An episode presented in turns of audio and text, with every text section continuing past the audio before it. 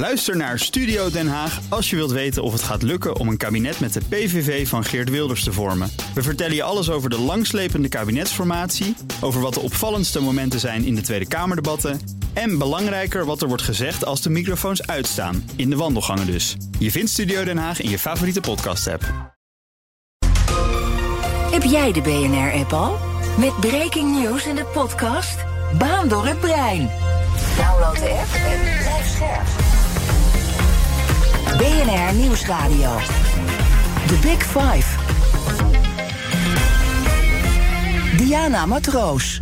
Na anderhalf jaar oorlog in Oekraïne is er nog altijd geen grote doorbraak bereikt. Hoe kan dat? En is er een weg uit de impasse door Zelensky en Poetin toch aan die onderhandelingstafel te krijgen? En hoe wordt dit alles door aanstaande verkiezingen in EU-landen, ook Europese verkiezingen, de Verenigde Staten allemaal beïnvloed? Dat bespreek ik deze week met een prachtige line-up. Vijf kopstukken, zoals jullie van ons gewend zijn, in BNR's Big Five van het moeizame tegenoffensief. Vandaag ook weer een heel bijzondere gast, onze commandant der strijdkrachten, Onno Eigelsheim. Weer terug ook bij de Big Five. Welkom, fijn dat u er weer bent. Goedemorgen, ja, mooi om hier weer te zijn. Ik ga natuurlijk straks uitgebreid met u praten over de F-16's die er uh, gaan komen en waar Nederland ook een hele belangrijke rol in speelt. Maar voordat we dat gaan doen, uh, wil ik eerst uh, twee belangrijke punten agenderen. En het eerste is: waar ziet u een lichtpunt in deze oorlog?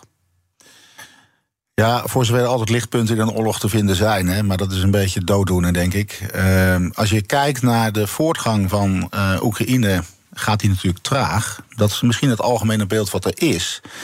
Aan de andere kant zie je wel dat ze op dit moment uh, richting het Tokmat en richting de Zeven Azov wel een doorbraak hebben weten te bereiken bij Robotiel.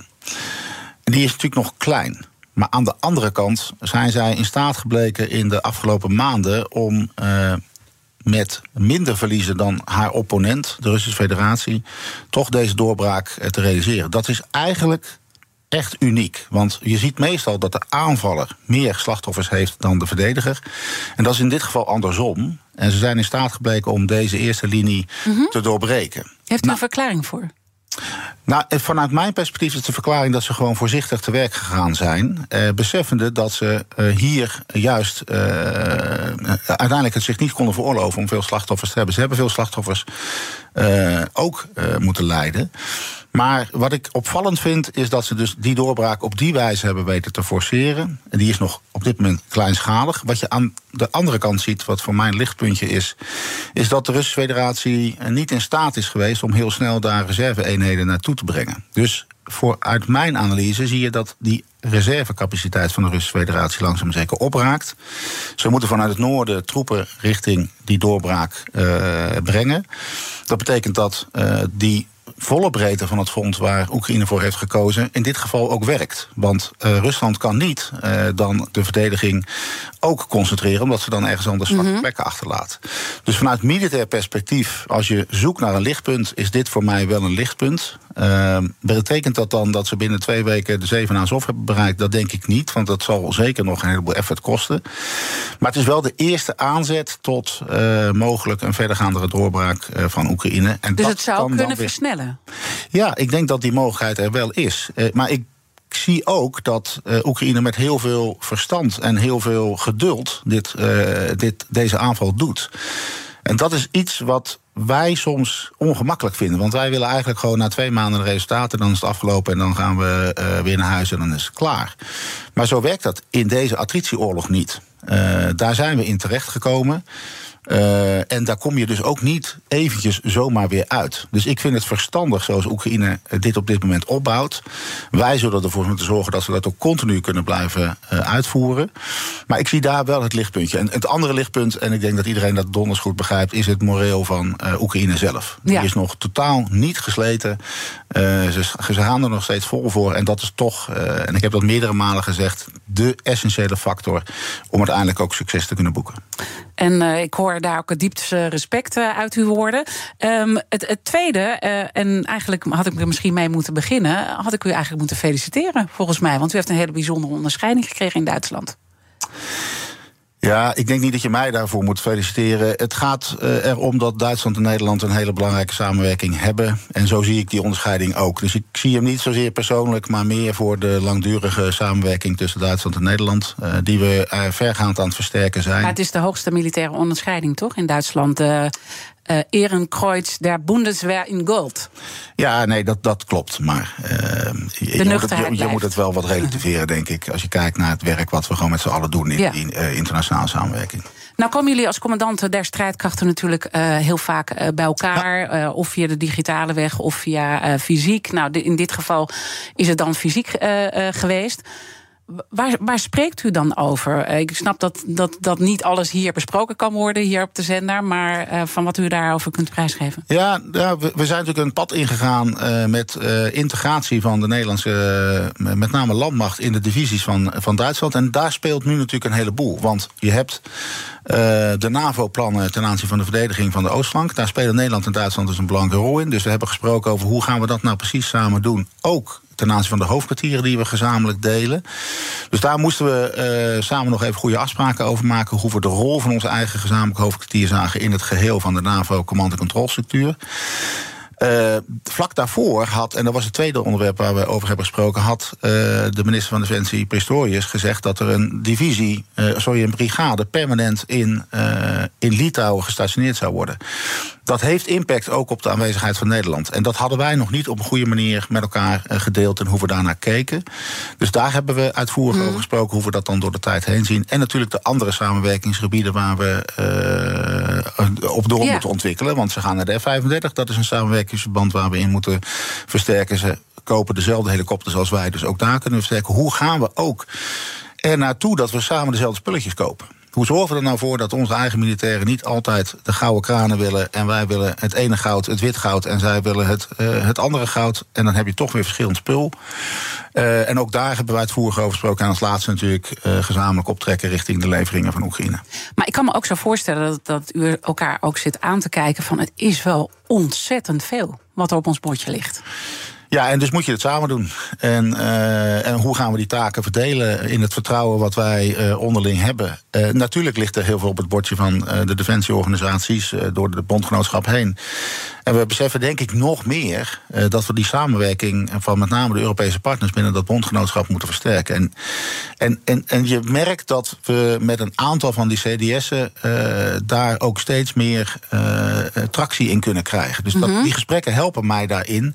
Ook om soms gewoon met elkaar te delen. Joh, ik kijk naar de ontwikkeling van het bondgenootschap op deze manier. Hoe kijk jij daar nou eigenlijk naar? En als je dat ook gewoon goed op de tafel legt, dan komen we tot verschillen, maar ook tot heel veel vergelijkingen. En dat helpt ons dan weer in het gezamenlijk optrekken. Nou, en, en, en dat. Ik moet eerlijk zeggen dat we ook gekozen hebben in dit bezoek. Uh, misschien moet ik het niet zeggen, maar ik doe het wel. Om ook de, uh, de relatie te versterken. Ik ga met mijn Duitse counterpart de komende jaren nog dit gevecht aan. Uh, dus we hebben er ook expliciet voor gekozen om samen uh, in Berlijn nog een paar dingen te doen. Zoals een biertje drinken, zoals uh, een braadworst eten. Ja. En het goede gesprek En waarom voeren. is dat zo ontzettend belangrijk? Want u twijfelt, moet ik dat wel zeggen, maar toch vindt u het belangrijk om het wel te benoemen. Ja, omdat het gaat altijd over zaken en je moet altijd daar specifiek op inzoomen. Maar in dit geval is het ook heel belangrijk dat je een persoonlijke relatie opbouwt. Omdat je gewoon elkaar moet kunnen bellen, appen, s'nachts, overdag. Uh, en dan helpt het als je betere achtergrond van elkaar hebt. Uh, hoe hij in elkaar steekt, waar zijn ongemak ligt als persoon, of zijn goede dingen liggen als persoon. En daar kunnen we dan vrijelijk over praten. Dus dat, dat, dat heeft, uh, denk ja. ik, onze relatie ook wel geholpen. En zit er dan ook een verband tussen jullie ongemak? Is, is er een ongemak. Um ja, het ongemak zit hem in de tijd die we hebben om ons uh, als bondgenootschap en als gezamenlijkheid uh, te verdedigen. Uh, we hebben vanuit ons perspectief. kost het te veel tijd om onze defensieonderdelen op te bouwen zoals het zou moeten zijn. En dat heeft te maken met het feit dat de industrie nog niet bij machten is om de tijdlijnen te halen die wij nodig hebben. Dus hoe ga je daar nou gezamenlijk in optrekken, zodat je de industrie helpt om heel duidelijk ook op de langere termijn aan te geven wat je wanneer nodig hebt. En dat kan eigenlijk alleen maar goed functioneren als je dat samen doet. Dus samen spullen mm-hmm. kopen. Eén ding. Niet twee verschillende, maar één ding. Uh, omdat dat het ongemak is wat we zien in uh, de doorontwikkeling van onze beide krijgsmachten. En daarbij is denk ik een kettingvraag heel erg mooi om bij te pakken. Want die borduurt daar eigenlijk op voort. In de vorige aflevering sprak ik met Jaap de Hoop Scheffer, voormalig secretaris-generaal van de NAVO. En die had een belangrijke vraag voor u. Luister maar.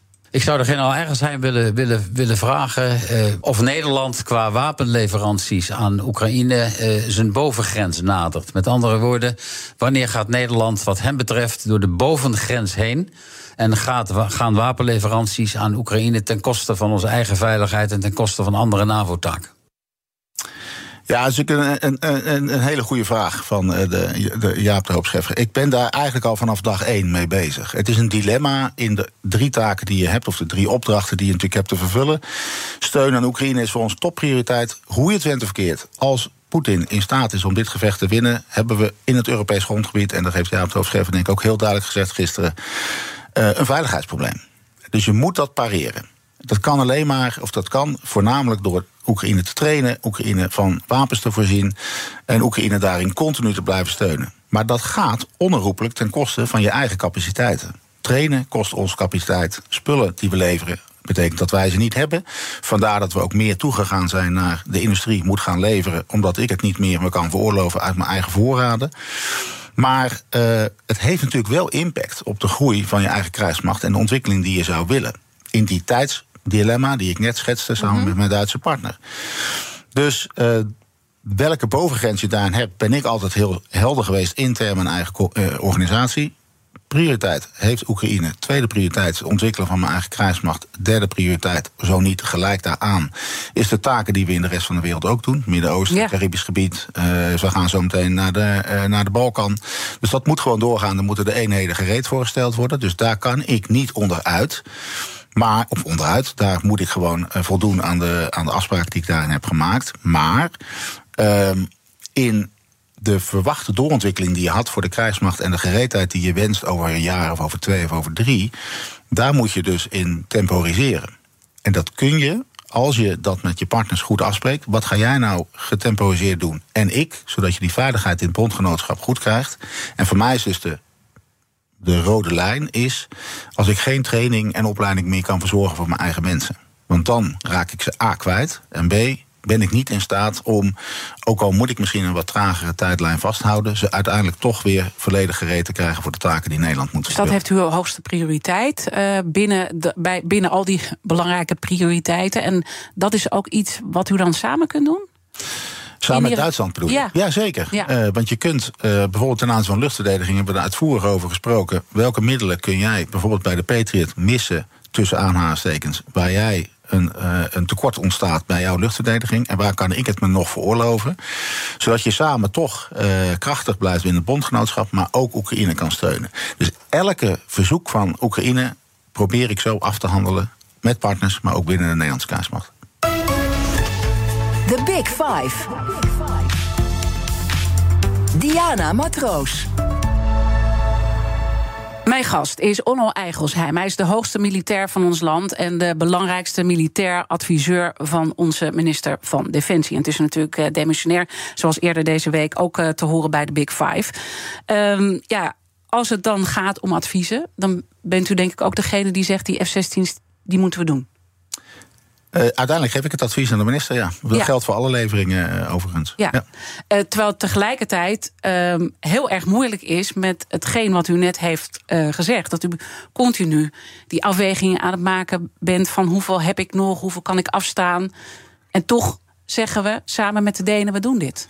Ja, ik, ja, ik ben daar dan toch ook wel weer wat eenvoudig in. We kunnen niet anders dan Oekraïne hierin steunen. Dus met alles wat in ons vermogen ligt, moet je dat doen. En dat gold dus ook voor de F-16, waar we geruime tijd al mee begonnen zijn om dat voor te bereiden, samen met Denemarken. Uh, en het is natuurlijk een complex uh, het is een complexe operatie om meerdere redenen. Je moet trainen, Oekraïners trainen, logistiek en vliegers. Uh, dus dat, daar moet je een mhm. gelegenheid voor creëren. En je moet daarnaast ervoor zorgen dat Oekraïne in staat is om zo meteen een vliegtuig te ontvangen. Vliegvelden moeten op orde zijn, startbanen moeten gereed zijn, de logistiek en de, en, en uh, de aanvoer van onderdelen moet geregeld zijn. Dus dat geheel moet je opzetten. Dat doen we niet alleen. Denemarken en Nederland doet dat. Ondertussen de Amerikaanse partner is natuurlijk ook erbij gekomen. Nou ja, dat is een behoorlijke draai, toch? Nou, dat is een draai en dat is voor ons heel belangrijk, omdat het een grote partner is. En, en je moet ook eerlijk zijn, zonder Amerika lukt het niet. Uh, maar we hebben inderdaad met Denemarken dat voortouw genomen. Ik denk dat Nederland daar best trots op mag zijn dat we dat hebben gedaan. Uh, ja, het betekent dat we in uh, de overgang van de F-35 vanuit ons perspectief geen vertraging mogen oplopen. Uh, dus we hebben de taken die de F-16 nu heeft, uh, moet je overdragen naar de F-35. Dat betekent dat je in batches uh, uiteindelijk zo meteen in staat bent om de vliegtuigen te leveren aan Oekraïne. En als het over die batches gaat, wanneer gaat de eerste batch geleverd worden? Uh, we beginnen met het trainingscentrum in Roemenië. Dat betekent dat we daar uh, van de 42 toestellen die we hebben, uh, een aantal naartoe zullen sturen. Zodat we zowel de Roemenen hoeveel? als de Oekraïners. Ja, dat is een beetje afhankelijk van wat Lockheed Martin, waar we net het contract mee getekend hebben. Hoeveel zij denken dat ze nodig hebben. Maar laten we zeggen dat dat tussen de 12 en de 18 zijn. Dan blijven er nog een aantal toestellen over die we sowieso door de tijd heen kunnen gaan leveren aan Oekraïne. Waarbij de eerste toestellen in het voorjaar van 24 naar Oekraïne zullen gaan. Maar het gaat dat hoorden we onze demissionair minister van Defensie ook hier uh, zeggen in de Big Five. Het gaat nog heel lang duren. Het gaat echt maanden duren. Het is ja. super complex. Uh, het, het zal in batches gaan, maar voordat Oekraïne er echt wat aan heeft, ja, waar, waar zit je dan eind 2024? Dat is moeilijk in te schatten, vind ik. Uh, ik vind dat je Oekraïne heeft laten zien bij alle middelen die we hen sturen, dat ze in staat zijn geweest om dat heel snel tot zich te nemen en daar ook operationeel mee uit de voeten te kunnen. En natuurlijk is een jachtvliegtuig altijd wat complexer. Dat is waar. Aan de andere kant moet je gewoon niet onderschatten hoe goed ze zijn met wat ze nu aan het doen zijn. Dus ik wil me ook niet vastpinnen aan een, aan een moment waarop we denken dat ze in volledigheid met het toestel kunnen opereren. Uh, omdat het van zoveel factoren afhankelijk is. Uh, en voor ons is het wat dat betreft ook weer eenvoudig. We beginnen met het trainen en opleiden. En dan gaan we zien hoe snel we dat voor elkaar weten te boksen. We gaan ze zo snel mogelijk helpen in het opzetten van uh, de capaciteit in Oekraïne samen met Amerika en onze, en onze private partner Lockheed Martin. En hoe sneller we het kunnen, hoe beter. Ja. Ik, ik ga nergens wachten. We gaan vol vooruit. Nou ja, het helpt natuurlijk enorm dat die Amerikanen nu ook mee gaan doen aan de training. En ook Zeker, ja. de zaak ook steeds meer naar zich uh, toetrekken. We benoemden net ook, het is een draai van de Amerikanen. Hoe analyseert u die draai? Waar komt die vandaan? Ja, dat kun je altijd op meerdere manieren. Uh, ik, ik, kan niet in de Amerikaanse hoofden kijken, dus ik weet niet precies waarom ze deze draai gemaakt hebben. Biden is vrij duidelijk geweest toen wij uiteindelijk dit besluit hadden genomen. We zijn altijd afhankelijk geweest van de Amerikanen ten aanzien van de toestemming. En ik denk dat dat gewoon geholpen heeft. Kijk, ze hebben ons toestemming gegeven om uiteindelijk die toestellen te leveren en in te zetten voor de training. Dus vanaf dat moment hebben ze ook gezien: ja, wacht even, deze partners kunnen het ook niet alleen. En dat is denk ik een deel van de draai geweest. Uh, en de andere draai is denk ik dat omdat Europe Europese partners het in dit geval het voortouw nemen, de escalatie richting de Russische Federatie minder is. Uh, als Amerika dit voortouw had genomen, zou het beeld naar de Russische Federatie anders kunnen zijn. Uh, dus ik denk dat dat ook een tweede element is. Dus ja, en, en dat is el, elke keer de ingewikkeldheid, hè, dat dat steeds afgewogen moet worden, dat escalatieniveau. Ja.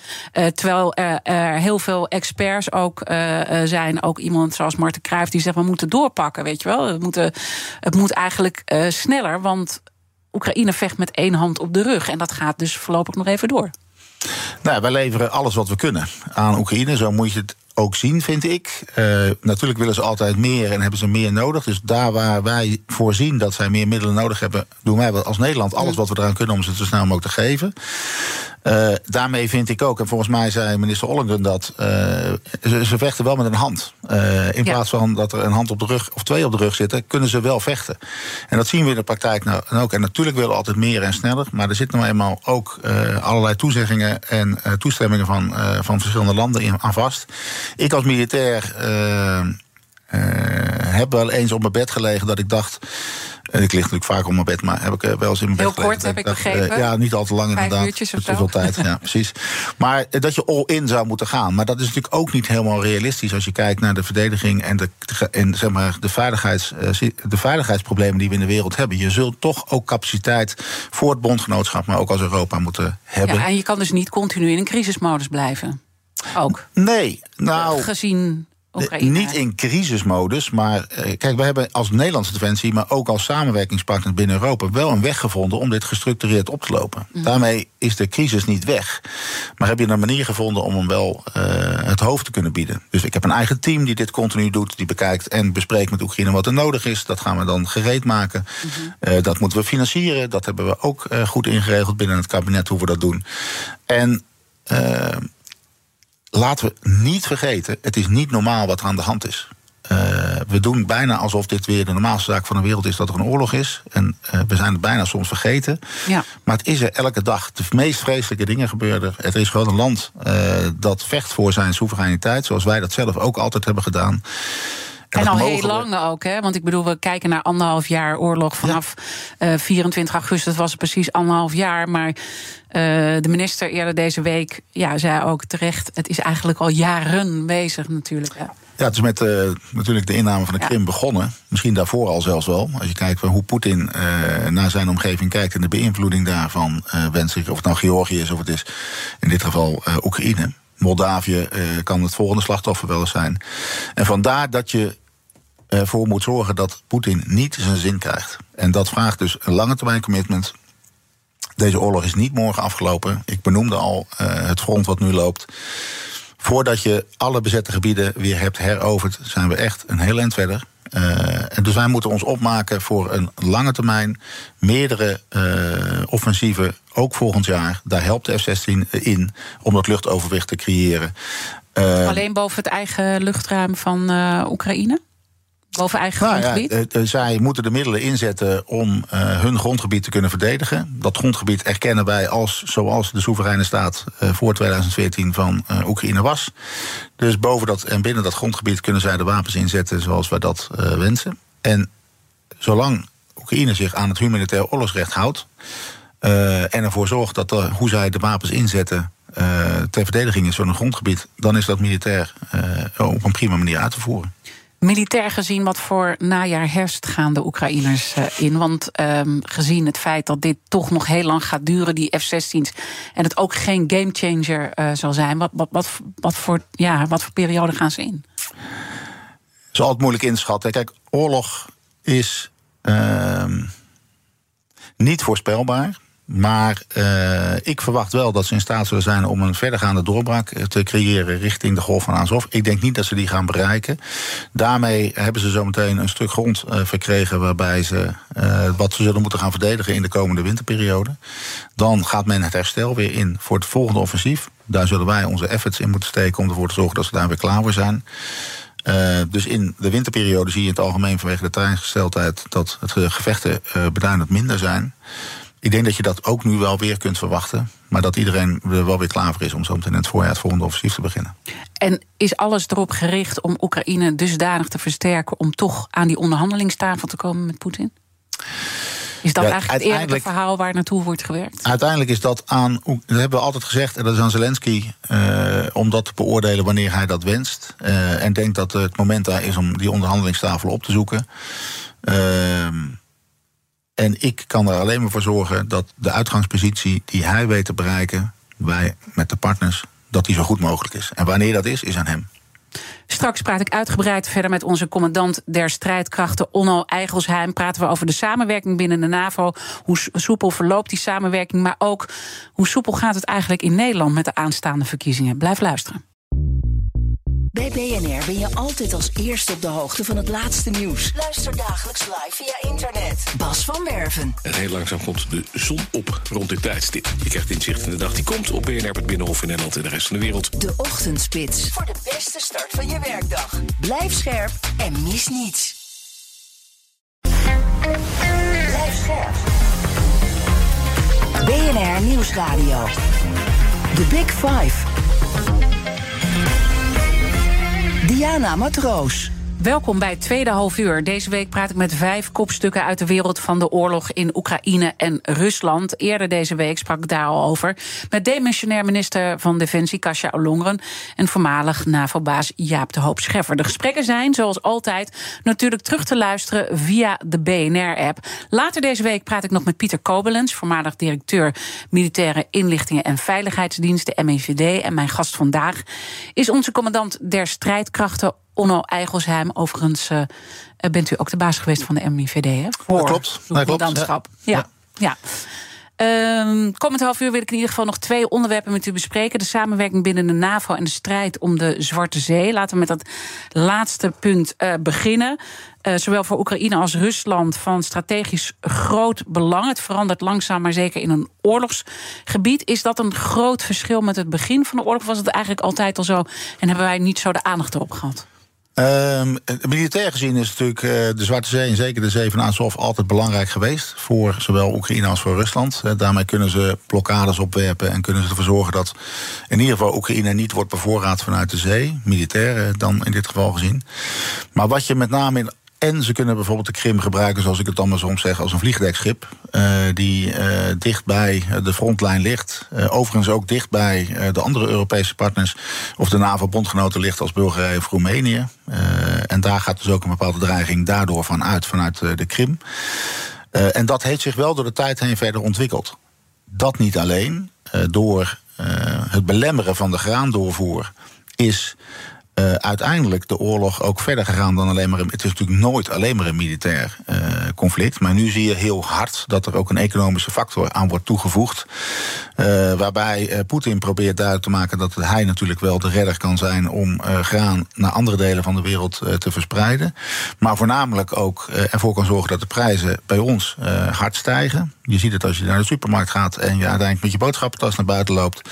Dus de invloed daarvan op de westerse samenleving is groot. Poetin probeert daarmee te bereiken dat wij uh, minder uh, sterk achter Oekraïne gaan staan. Want ja, de prijzen stijgen wel zo hard. Uh, het wordt nu toch eens tijd dat de oorlog is afgelopen. dus daarmee beïnvloedt hij zeg maar, onze eigen samenlevingen. Maar hij beïnvloedt onmiddellijk ook de inkomsten van Oekraïne zelf. En het meest negatieve resultaat is uiteindelijk dat er een graantekort is, waardoor landen in Afrika uiteindelijk uh, niet voldoende graan hebben om uh, de mensen. En we dus ook weer migratiestromen uh, gaan dus zien toenemen. Ja. Waar we, ja. Nou ja, daar is een heel kabinet op gevallen natuurlijk. Ja, dus het is het totaaldeel wat bij oorlog voeren hoort. En dat gebruikt hij op dit moment heel erg goed. Nou, daar gebruikt hij dus de zee van, daar gebruikt hij de Zwarte Zee voor, wat Rusland in het algemeen al ziet als zijn eigen binnenzee. Dus die was er al meer actief in het verleden. Maar wel uh, door zones af te kondigen waar zij zelf uh, mm -hmm. gebruik van willen maken. Die liggen dan nog net buiten de economische zones van de landen die aan de Zwarte Zee liggen. Zie je wel dat hun invloed. Zij proberen die invloed op de Zwarte Zee steeds groter te maken. Zodat ze het scheepvaartverkeer kunnen blijven controleren. Dat doen ze nu ook. Schepen die naar Odessa gaan of naar een andere haven van Oekraïne of richting de Donau, uh, die gaan ze gewoon controleren. Uh, en daarmee belemmeren ze continu. Uh, ja, dus dit gaat alleen maar versterkt worden nog. Eigenlijk de problematiek ja. die we nu zien. zijn we dan niet te afwachten? Moeten we niet iets fermer optreden? Ja, dat is altijd een lastige. Uh, kijk, wij moeten ferm optreden daar waar uh, uh, de wet wordt overtreden en uiteindelijk Rusland iets doet wat niet is afgesproken in het internationaal recht. daar zul je altijd tegen moeten ageren. Ehm, dus als zij gewoon een schip aanhouden binnen internationale water, moeten we daar onmiddellijk ook iets tegen doen en laten horen dat dat niet klopt.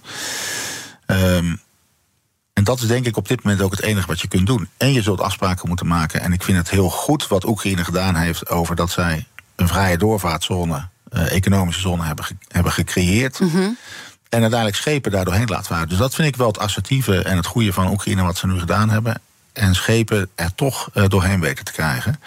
Ja, en wij moeten uitspreken en uitdragen dat dat ook de manier is. En misschien moeten we daar soms wat harder in zijn. Ja, ja en, en, en hoe moet dat harder dan zich uiten? En dat kan voorlopig alleen maar verbaal. Ik, je kunt nu niet iets op de Zwarte Zee tegen de Russische Federatie beginnen. Uh, daar waar zij gewoon in internationaal water uh, acteert. Ja. Uh, zo zit het nou helemaal niet in elkaar. Maakt u zich er zorgen over wat er nu op de Zwarte Zee zich afspeelt? Nou, ik maak me met name zorgen over de aanvallen die richting de Donau gaan. Ik ben afgelopen donderdag in Roemenië geweest bij mijn Roemeense counterpart. Uh, en ik heb gezien wat dat ook in Roemenië teweeg brengt. Dat zo dichtbij hun land, eigenlijk op 100 of 200 meter, uh, graan havens, althans de doorvoerhavens bij de Donau worden aangegrepen. Dat heeft A, risico met zich mee dat er een aswaaier kan zijn. Ik denk dat daar heb ik met name met Roemenië over gesproken, hoe ze daar dan mee omgaan. Ik denk dat dat nog niet direct bij een aswaaier leidt tot een artikel 5 uh, uitspraak. Dat zal het niet zijn. Maar uiteindelijk beïnvloedt het wel het veiligheidsgevoel in Roemenië. En, uh, en ook daarmee de mannen en vrouwen die normaal gesproken over de Donau transporteren. En dat is natuurlijk de invloed die Poetin hiermee heeft bereikt. Mm -hmm. dat wordt nu verminderd. Mm -hmm. uh, dus de hoeveelheid schepen die over de Donau normaal gesproken gaan, is daardoor minder geworden. En dan bereikt hij weer zijn einddoel. Maar ik vind het militaire kant daar riskant in, omdat afzwaaiers uh, uiteindelijk kunnen leiden tot escalatie. Maar u zegt ook, ik, nu, nu zitten we nog niet op dat punt met wat er daar is gebeurd. Waarom niet? Nee, ik zei dat een afzwaaier, als die door Roemenië op die manier wordt onderkend, niet uh, hoeft te leiden tot een artikel 5. En waarom? Want, omdat zij dan de inschatting zullen maken: dit was niet bedoeld als een aanval op ons als Roemenië, mm -hmm. maar een afzwaaier bedoeld om uh, de haven rondom de Donau uit te schakelen. Dus het gaat ook om interpretatie van zaken? Dat is altijd zo. Ja. Uh, maar uh, gelukkig uh, bekijken ze dat nog wel maar met dat, heel veel verstand. Maar als, het, als de dreiging hoger wordt en de druk hoger, kan dat dus uiteindelijk wel tot een escalatie leiden. En dat moet je zien te voorkomen. Omdat dus ook dat veiligheidsgevoel afneemt door dit soort gebeurtenissen, kan ook een interpretatie ook anders worden. Ja, precies. Ja, het is echt een, een, een gevaarlijke lijn waarop we ons op, ja, waarop we balanceren eigenlijk hè, steeds. Ja, uh, omdat uh, Rusland niet schroomt om uh, alle middelen in te zetten die zij denkt die ze nodig heeft om dit gevecht te winnen. en en ik denk dat wij nog steeds met verstand daarnaar moeten blijven kijken. De NAVO dus niet in het conflict met Rusland terecht moet komen. want dan hebben we een heel ander conflict aan onze handen. En dat is in niemands belang. Nee, want, want u moet natuurlijk vanuit uw rol met alle scenario's rekening houden. Is een van uw scenario's ook een derde wereldoorlog? Nee, zover ben ik zeker nog niet. Uh, het bondgenootschap heeft tot nu toe. Uh... Of kunt u dat niet zeggen? Want het is natuurlijk ook wel op het moment dat u dat zou zeggen, dan. Nou, dan, dan, dan, raakt iedereen het angst op het hart. Nee, maar ik denk dat je ook reëel moet kijken naar de situatie zoals die zich nu afspeelt uh, in en rondom Oekraïne. De focus van de Russische Federatie is vooralsnog uh, Oekraïne uh, militair, mm -hmm. zeg maar, decimeren. En uiteindelijk ervoor zorgen dat er een andere leiding komt in het land die pro-Rusland is. en als het kan, de Donbass-regio's innemen in haar volledigheid en daar de controle over gaan uitvoeren vooralsnog heeft ze nog niet uh, laten zien dat ze dat ook richting de NAVO uh, wenst. Mm -hmm. um, en wij hebben als bondgenootschap gezamenlijk goed opgetreden door te laten zien dat we dat ook uh, niet zullen accepteren. En dat we alles hebben ingezet om die afschrikking op orde te krijgen. En dat is ook mijn rol. Mm -hmm. althans, een deel binnen dat bondgenootschap om die te vervullen. En daarmee hebben we denk ik Poetin laten zien Don't mess with us. Uh, en hebben we Oekraïne laten zien dat we hen in de gezamenlijkheid steunen. Ik denk dat dat nog steeds het pad is. Dus ik ben nog niet uh, zover dat ik uh, me ga voorbereiden op de Derde Wereldoorlog. Maar wel moeten wij dus ook hier meer en meer beseffen. Um, want ik merk ook, um, ik bedoel, en, en ik besteed er met mijn collega's natuurlijk uitgebreid aandacht nog aan. En, en zit erin. Maar het is zo moeilijk om te beseffen wat daar gebeurt. Je voelt het toch niet op een bepaalde manier zoals het daar gevoeld wordt. En terwijl het toch steeds dichterbij komt. Ja, en, en je, moet, je moet altijd ervan uitgaan dat. Kijk, wij nemen in Nederland, uh, gelukkig kunnen we dat ook, uh, vrijheid een soort van nou, vanzelfsprekend. Maar dat is het natuurlijk gewoon niet. Als je Litouwen, Estland of Polen bent, wordt het al heel anders gepercipieerd. Of in Roemenië, waar ik was. Daar voelt men de dreiging en kent men de geschiedenis van de bezettende land, in dat geval de Russische Federatie. Dus daar leeft dat veel meer. In Nederland leeft dat minder. Maar we moeten het wel in gezamenlijkheid oplossen. Ook defensie kan het niet alleen. We zullen met de samenleving, met bedrijven, met instanties uiteindelijk ons moeten weren tegen uh, de dreiging die mm -hmm. op het bondgenootschappelijk grondgebied En wat betekent dat dan concreet? Nou ja, kijk, Defensie uh, in, in, de, in de ontwikkeling van de, van de krijgsmacht zal... Uh, bijvoorbeeld heb je transportmiddelen nodig. Die kan ik allemaal zelf nemen. Of ik maak afspraken met bedrijven dat op een bepaald moment... die transportmiddelen voor hen, door hen worden geleverd en ik ze die kan gebruiken. Dat geldt ook voor medische capaciteiten. In Oekraïne zie je dat het eigenlijk een, een whole of society approach geworden is. Hè. Dus medische capaciteiten en militaire capaciteiten en transportcapaciteiten zitten, zitten in elkaar verweven. Het is wel het concept waar wij naar de toekomst toe naartoe moeten. Dus ik heb bedrijven nodig, bedrijven hebben ons nodig om die veiligheid te gaan En u heeft eerder die oproep uh, gedaan, hè? dat kan ik me nog herinneren, ik denk wel een jaar ja. geleden of zo. En, maar heeft dat, behoeft dat toch nog wat meer tractie op dat punt? Ja, ik, ja, dat behoeft naar de toekomst toe nog steeds meer tractie. Uh, en dat vraagt om uh, anders denken van bedrijven, anders denken van ons als organisatie. Uh, omdat niet alle processen en wetten daar op dit moment op zijn ingericht. Als ik nou bijvoorbeeld duaal werkgeverschap zou willen, is dat best lastig voor een bedrijf als uh, Defensie, maar ook voor de bedrijven zelf. Reservistencapaciteit die voor mij een rol spelen in de opschaling van de krijgsmacht op momenten dat ik tekorten heb en die moet gaan inzetten. Of eigenlijk reservisten zijn een permanente factor binnen mijn organisatie. Maar het is nu nog niet zo geregeld dat ik ze als ik op de knop druk, direct uh, bij Defensie kan krijgen. Omdat dat afspraken vergt met bedrijven. Mm -hmm. En ik denk dat dat besef, hoe belangrijk het is dat ik daarvan uit kan, of ik, dat we als krijgsmacht ja. daarvan uitgaan van, uh, en Nederland in die veiligheid Staat klaar. Uh, voor klaar staan, dat we dat, daar hebben we nog maar wel wie werk vraagt dat wat? Is dat, dan, uh, is dat dan vanuit de wetgever of is dat vanuit het bedrijfsleven? Van allebei, vanuit allebei. het bedrijfsleven, van ons, ook als defensieorganisatie, ook wij zullen daar stappen in moeten zetten hoe we dat beter kunnen accommoderen. En dat gaat eigenlijk heel langzaam. Dat heeft niks met het bedrijf te maken of met ons te maken. Ik praat er geregeld over. Maar we vinden dat ook best ingewikkeld. Hoe ga je dat nou goed met elkaar afspreken? Mm -hmm. uh, nou, en, dat, en daar wil ik ook mijn tanden de komende periode in zetten, zodat we, want daar hadden we het over, uiteindelijk nog beter in staat zijn om uh, daar waar die dreiging misschien zo meteen omhoog gaat, we ook uiteindelijk daar uh, tegen opgewassen zijn. En, en dan kan ik dus niet alleen. een spannende tijd richting de verkiezingen. Richting de Nederlandse verkiezingen. Ja. Ik, daar in, in heel Europa, wat je net al schetste, gaat het een spannende tijd worden, denk ik. Maar ook in de Verenigde Staten. Maar ook richting Nederland, inderdaad, wordt het spannend uh, over wat er dan zo meteen wordt afgesproken richting Defensie. Ook Diana Matroos vind je in de BNR-app. Ja, inderdaad. Je kunt live naar mij luisteren tijdens de Big Five. Ook handig in de BNR-app. Breaking nieuwsmeldingen, maar ook het allerlaatste zakelijke nieuws. En je vindt in de app alle BNR-podcasts, waaronder Wetenschap Vandaag. Download nu de gratis BNR-app en blijf scherp. Dank je. BNR Nieuwsradio. The Big Five. Diana Matroos. Je luistert naar BNR's Big Five van het moeizame tegenoffensief. Uh, morgen heb ik ook weer een mooie gast, Rob de Wijk, hoogleraar internationale betrekkingen. Hij is natuurlijk ook van de Hague Center of Strategic Studies en hier ook uh, met Boekenstein en de Wijk regelmatig te horen op de zender. Maar mooi dat ik straks een, uh, een heel uur met hem heb. Mijn gast vandaag is onze commandant der strijdkrachten, Onno Eigelsheim, de hoogste militair van ons land. De kettingvraag gaat natuurlijk door. Wat zou u Rob de Wijk willen vragen?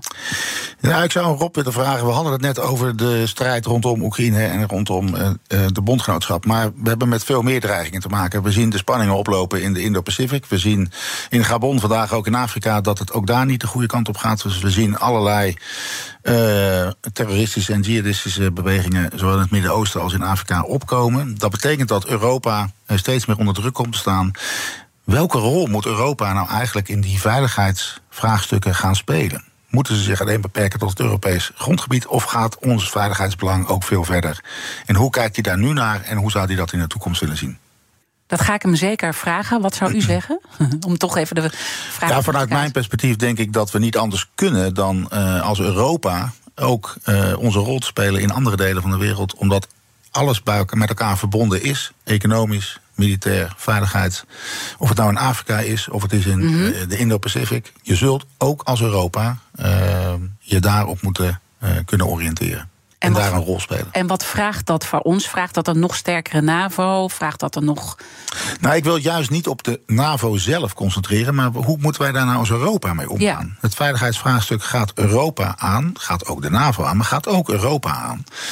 Uh, en ik ben benieuwd hoe Rob kijkt naar hoe, die dat, hoe, hoe zie je dat nou? Moeten mm -hmm. we dat nou oppakken als Europa? Moeten we dat overlaten aan de NAVO? Overlaten aan andere organisaties? Overlaten aan Amerika? En ik denk dat dat laatste niet verstandig is. Dat je het alleen maar aan Amerika moet overlaten. Maar dat je ook als Europa daar een rol in kan spelen. Omdat uh, de kans best wel aanwezig is dat Trump straks in het Witte Huis zit. En ik denk omdat je als Europa zelf bewust moet zijn over de veiligheidsrisico's die je hebt op je eigen uh, binnen, uh, binnen Europa en rondom Europa. En dat je daar ook zelf een rol in moet willen kunnen spelen. Ja, maar, maar, maar rekent u met die scenario's dat Trump in het Witte Huis komt? En wat dat allemaal betekent? Ja, Ook ik, militair gezien natuurlijk. Uh, nou kijk, uh, ja, omdat Biden op dit moment heel pro-steun uh, aan Oekraïne is. Trump laat wel daar duidelijk andere geluiden over horen. En ik maak me dus zorgen op het moment dat eh, president Trump aan de macht komt. En dat dan zou kunnen leiden tot minder steun aan Oekraïne. En, en dat kunnen we ons gewoon niet veroorloven. Dan moeten we als Europa nog meer de uh, handschoen oppakken. Dat is één ding wat zeker is. Maar je hebt de partner, de Verenigde Staten, nodig om Oekraïne te blijven steunen, ook op de lange termijn. Uiteindelijk hebben we, uh, noemden we net al de verkiezingen natuurlijk 22 november hier in eigen huis. We weten dat we met de armoedestijging zitten. Dat we natuurlijk heel veel geld hebben uitgegeven aan allerlei dingen. De coronaperiode, alles stapelt zich uh, ongelooflijk op. Het beknibbelen gaat natuurlijk ergens komen en de campagne gaat ook gevoerd worden. Ja, en zo hoort het ook te zijn. Dat is het mooie van onze democratie. En daar komen keuzes uit. Uh, en ik pleit er natuurlijk voor dat we uh, ons vasthouden aan de 2% die we hebben afgesproken richting het bondgenootschap. Ik de krijgsmacht heeft behoefte uh, aan een langdurige uh, financiering. Zodat je met bedrijven en voor je eigen organisatie op de lange termijn je krijgsmacht kan versterken daar waar binnen het bondgenootschap dat ook van je wordt gevraagd, of in die veiligheidscontext die ik net schetste, die niet er goed uitziet. Veiligheid is de zekerheid voor economische ontwikkeling, voor welvaart, voor alles wat we hier in Nederland kunnen. Dus die basis, dat zou mijn pleidooi zijn, uh, moet je wel ook in het nieuwe kabinet uh, vastzetten en realiseren. Daarnaast uh, moet je ook Oekraïne blijven steunen. dus dat dilemma waar Jaap de Hoop Scheffer het net over had, mag niet leiden tot alleen steun aan Oekraïne en niet je eigen krijgsmacht kunnen ontwikkelen. Dus je zult daar ook een oplossing voor moeten vinden. Hoe financieren we de steun richting Oekraïne en hoe financieren we langdurig de krijgsmacht? En hoe zorg je ook dat er wapensystemen uh, zijn die, hè, want de technologie gaat natuurlijk ook Absoluut. door en door. Dat, dat je dat ook, hè, dat zie je ook bij de drones natuurlijk, waar ook uh, steeds meer die technologie wordt ingezet, dat we daar ook door in kunnen ontwikkelen. Ja, Defensie heeft met de Defensienota 22 er 5 miljard bijgekregen. Daar hebben we al hele goede stappen kunnen zetten. Die zaten met name in de ondersteuning van de krijgsmacht die we nu kennen. Uh, en ook een deel doorontwikkeling naar nieuwe systemen. Dat eerste moeten we sowieso blijven doen. Onze voorraden moeten nog verder op orde komen. We zullen onze logistiek en onze medische capaciteit op orde moeten brengen om de eenheden te kunnen ondersteunen zoals dat moet. In Oekraïne zie je dat ook. Hè. Daar gaat een groot deel van het gevecht ook om. Hoe hebben we de logistiek op orde? Hoe zorgen we ervoor dat de voorraden er komen bij de voorste eenheden? Dus ook daar zullen we in moeten blijven investeren. Naast het personeel, Mm-hmm. Waar we een forse zet in uh, moeten maken naar de toekomst toe. Om ze te behouden. Om ervoor te zorgen dat we beter kunnen werven. Jonge mensen voor een beperkte periode bij de krijgsmacht kunnen laten werken. En ze dan enthousiasmeren om bij ons te komen. Dus daar zullen we ook andere maatregelen op moeten hebben. Maar je hebt helemaal gelijk als je kijkt naar de oorlog die nu plaatsvindt. En die we in de toekomst kunnen verwachten. Waarbij onbemande systemen, luchtverdediging, uh, cyber uh, hele belangrijke factoren zijn geworden. Waar wij ook als Nederlandse krijgsmacht verder in zullen moeten investeren. Ten gunste van bondgenootschap, maar ook ten gunste van de verdediging van onszelf. Dus ik zal meer in luchtverdediging moeten investeren. Meer tegen ons uh, weren, tegen drones. Zelf ook meer drones moeten implementeren. Uh, en uiteindelijk ook dat alles nog eens een keer aan elkaar zien te knopen. Ja, zodat we nog dus sterker worden. Zo ontzettend veel dat je eigenlijk. Uh zou kunnen zeggen, want daar begon ons gesprek een beetje mee, van wordt de noodzaak nijpender om Zelensky en Poetin aan die onderhandelingstafel te krijgen? Want het is bijna niet meer.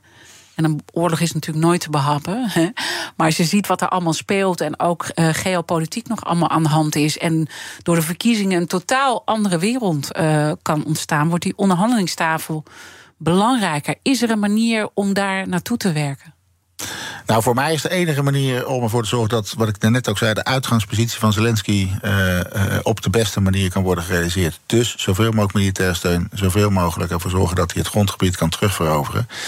En dat uiteindelijk dus aan hem overlaten. Ik vind het heel ingewikkeld, daar waar je kijkt naar het feit dat een agressor soeverein gebied heeft veroverd, dat we ergens een onderhandeling proberen uh, af te dwingen, waardoor we dat dan gaan gedogen. Ik vind dat echt onbestaanbaar. Mm -hmm. uh, op ons eigen Europees grondgebied dat je zoiets misschien wel eens zou willen laten gebeuren. Ik vind dat gezien de veiligheidscontext, want dan laten mm -hmm. we het dus toe dat een land een ander land binnenvalt, gebied verovert en dat daarna tot in het oneindige kan behouden. Ik vind ja. dat niet uh, de wijze waarop we dit moeten doen, omdat het met name ook veiligheidsconsequenties heeft. Als andere landen dat zien, als China ziet dat we op deze manier ermee omgaan, kan dat ook voor haar betekenen dat ze het ja. iets eenvoudiger vindt om Taiwan binnen te vallen. Rusland zal zien... hé, hey, Georgië, Moldavië zouden misschien ook wel eens... tot mijn mooie grondgebied kunnen gaan behoren. Dus dat mag je gewoon niet accepteren. Nee. Uh, en het is uh, maar, natuurlijk maar, aan Zelensky. Maar, maar natuurlijk is, is een oorlog... Um, zowel militair als uh, politiek. En er wordt toch ook een beetje mee geflirt met dat idee... van misschien moet je maar iets opgeven... en dan in ruil voor een NAVO-lidmaatschap of zoiets. Ja, maar ik denk dat wij het als Nederland ook niet zomaar zouden accepteren... als we Nederlands grondgebied zouden hebben eh, veroverd... en we dat dan maar moeten accepteren. Dus ik... Uiteindelijk is het aan Zelensky, hè, dat is duidelijk. Hij moet dat beoordelen en dat moment inschatten. Um, en daarvoor zullen wij hem moeten helpen en ervoor zorgen dat hij dat op het juiste moment kan kiezen. Zodat hij zoveel mogelijk op de onderhandelingstafel, als hij daar al wenst uit te komen, uh, kan neerleggen bij Poetin. Maar kan Zelensky ook zijn hand overspelen? Op een gegeven moment moet je ook, hè, want dat is het mooie uh, aan de Oekraïners. Ze hebben die enorme vastberadenheid al heel erg lang, maar dat kan ook gevaarlijk zijn natuurlijk. Nou, het kan in zoverre gevaarlijk zijn dat waar we het net over hadden, we zien de prijzen stijgen in Nederland. We vinden het al ongemakkelijk dat die welvaart niet zo gaat zoals we dat zouden willen. Dus dat gaat bij ons zo meteen, als we niet uitkijken, leidend zijn ten opzichte van uh, de oorlog in Oekraïne. En dat is waar uh, Poetin op, op, uh, uh, gewoon heel erg op zin speelt. Dus die doet dat vanuit zijn perspectief heel slim. Want die weet de zwaktes, als je het zo mag noemen, van onze samenlevingen. Die kunnen dit vaak niet langdurig aan. Die weerbaarheid of die, de weerbaarheid van onze samenleving moet wat dat betreft ook groter. En dan is het maar zo dat wij minder uh, boterham, nou niet minder boterham, maar een andere boterham moeten eten met een ander beleg. Nu doe ik het iets te simplistisch, want ik weet ook dat in zo'n Nederlandse samenleving mensen zijn die hier heel veel moeite mee hebben. Dus dat is ook, uh, daar zul je ook rekenschap van Maar dat is wel het realisme wat u ook wilt brengen in deze uitzending. Ja, ja we moeten We gaan accepteren. echt een andere tijd nog in. We denken dat het nu al anders is, maar wordt ja. nog meer. Ja, en we moeten met elkaar dus durven accepteren dat het even iets minder goed gaat, misschien in Nederland ten gunste van de veiligheid die we daarmee op de lange termijn weten te garanderen. Ik en we vonden het ontzettend fijn dat u weer was bij de Big Five. Ik vond het een, uh, weer een mooie aflevering en ik kom graag nog een keer terug. Graag. Uh, Onno Eigelsheim, onze commandant der strijdkrachten. En natuurlijk zijn uh, alle afleveringen van de Big Five zoals altijd terug te luisteren. Ga naar je favoriete podcast, daar vind je het allemaal terug. Maar blijf live, zometeen Ivan Verrips. BNR breekt over de verhuurmarkt. Ik wens je een mooie dag. Bij BNR ben je altijd als eerste op de hoogte van het laatste nieuws. Luister dagelijks live via internet. Bas van Werven. En heel langzaam komt de zon op rond dit tijdstip. Je krijgt inzicht in de dag die komt op BNR, het Binnenhof in Nederland en de rest van de wereld. De Ochtendspits. Voor de beste start van je werkdag. Blijf scherp en mis niets.